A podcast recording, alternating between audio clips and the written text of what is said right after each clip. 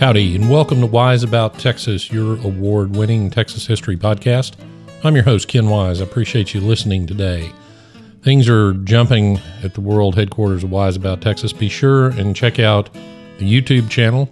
I'm slowly but surely getting the episodes posted up there, along with some other short videos from various historic sites and whatever else I can come up with. So let me know what you'd like to see on YouTube, and we'll try to get it on there for you.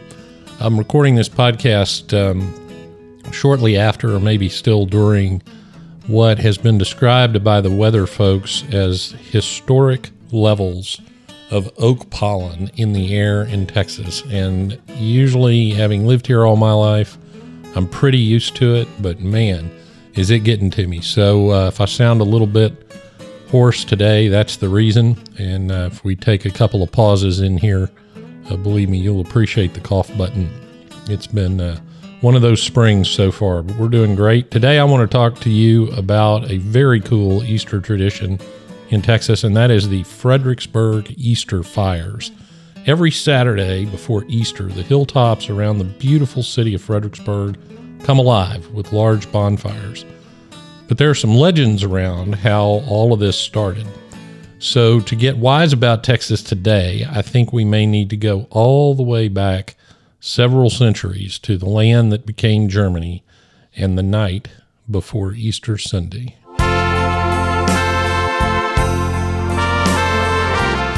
In the old days, and, and by the old days, I mean the um, second century AD, Orthodox Christians talk about, uh, tell a story about running out of oil to light lamps for Easter. And the bishop, this is in Jerusalem, ordered the lamps filled with water and that despite being filled with water, the lamps burned anyway. There's also a story about the miracle of the holy fire, which says that a blue flame would emit from Jesus' tomb in Jerusalem on the Saturday before Easter.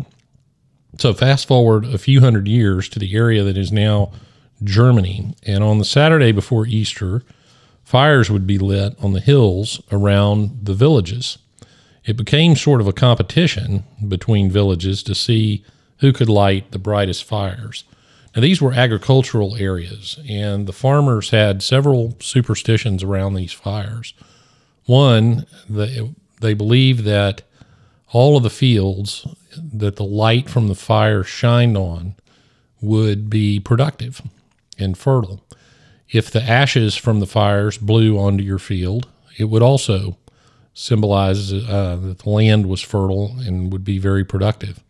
The farmers also believed that if the light from the fire shone on a house, on your house, that that house would be free from sickness, which of course was very important back then. Well, it so happens that folks from these areas formed a large part of the German immigration to Texas in the middle 1800s. Now, we've talked about that on various episodes before. In the 1840s, an organization called the Society for the Protection of German Immigrants in Texas, uh, called by the German name Adelsverein. And I was recently in New Braunfels speaking to a group, and, and somebody taught me to pronounce it Adelsverein. I asked, that was one of the main things I wanted to know is how to pronounce that word. I've been doing it wrong for a long time. Um, they bought some land in Texas, some of which was uh, up in the area. It was a, a very, very large tract of land. It was called the Fisher Miller Land Grant. It was up near uh, present day Mason, Llano, that area north of Fredericksburg. And um, those folks settled uh, all up and down that area. The main ports of entry were Galveston and Indianola, and they would make the trek up to that area, some settling in New Braunfels, some settling in Fredericksburg, some moving on north to the Fisher Miller Grant. Well, in 1847, one of the uh, the secretary, the second secretary of the Adelsverein, John Meusebach, um, negotiated a treaty with the Comanches. So, if you're picturing this area, we're northwest of Austin. We're in the Fredericksburg, Mason, Castell, Llano part of the hill country, which is smack dab in the middle of the Comancheria.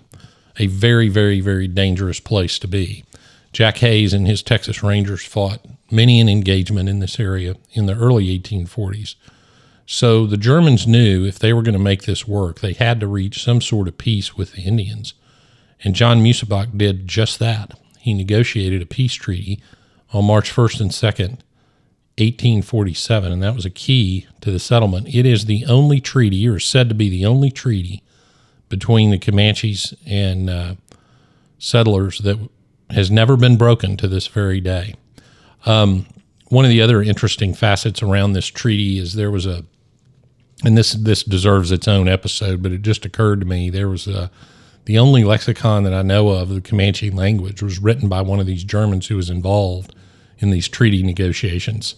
Um, in fact, he he uh, lived with the Comanches for a while as sort of a ritual uh, resident guest slash hostage, which was part of the treaty negotiations, and, and one of the reasons probably that treaty uh, was so thoroughly uh, obeyed by both sides. I'm getting all kinds of episode ideas just talking about this.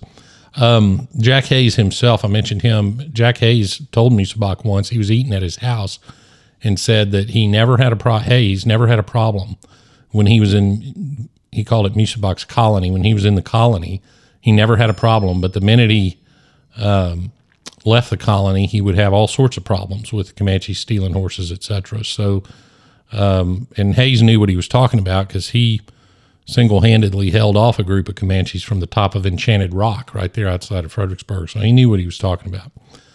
Um, well, uh, after the treaty was made, the colonists needed to hurry and survey their land because their contract with the state would expire if they didn't get that land surveyed. And one of the Fredericksburg Easter fire stories came out of this time. It said that the Comanches were watching the settlement while the Meusebach Treaty was being negotiated, and that they had surrounded the town and were using fires built on the hills to send smoke signals to each other. When word came that the treaty had been successfully negotiated, they stoked the fires brightly up on the hill as a symbol of peace and that all was in good order. Um, well, some of the children in Fredericksburg and we think uh, their father may have been part of the treaty negotiations and therefore not at home, became very afraid when they saw the fires. And one mother, thinking quickly, decided to combine the old German stories of the Easter rabbit with the fires on the hill and told her children that the Easter rabbit was actually boiling eggs in kettles at those fires. The rabbit then colored the eggs with flowers and placed them in an Easter nest. And if the eggs were larger, well, that's because they must have been tended to by a jackrabbit rather than a regular bunny. But you listeners, uh, especially those of you in Texas, probably thought that was obvious. So those two stories come together every Easter with the lighting of the Easter fires around Fredericksburg. It so happens that uh, this podcast is being released on the afternoon before Easter 2022.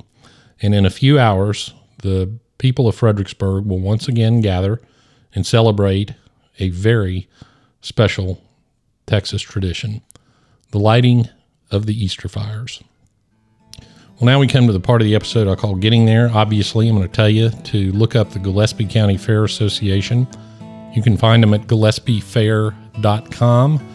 They put on an annual pageant in connection with the Easter fires. Uh, bad news for 2022, however, there is a burn ban in Gillespie County. So I happen to know uh, there, there won't be any actual fires lit tonight. Um, again, this is recording this on uh, Easter Eve 2022. Uh, but the pageant will go on. And if you are in the area, go on over there. If you can't make it this year, go next year. Maybe I'll see you there. Well, that wraps it up for another episode of Wise About Texas. Thank you for listening today. I hope everyone who celebrates Easter has a happy and blessed Easter.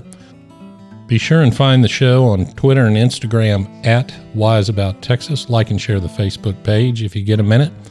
And leave us a five star review on iTunes. That helps, or Apple Podcast, I should say. That helps people find the show.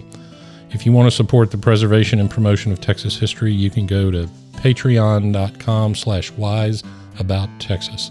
Thanks again for listening today. Go out and do something for Texas today. And until next time, God bless Texas, and we'll see you down the road.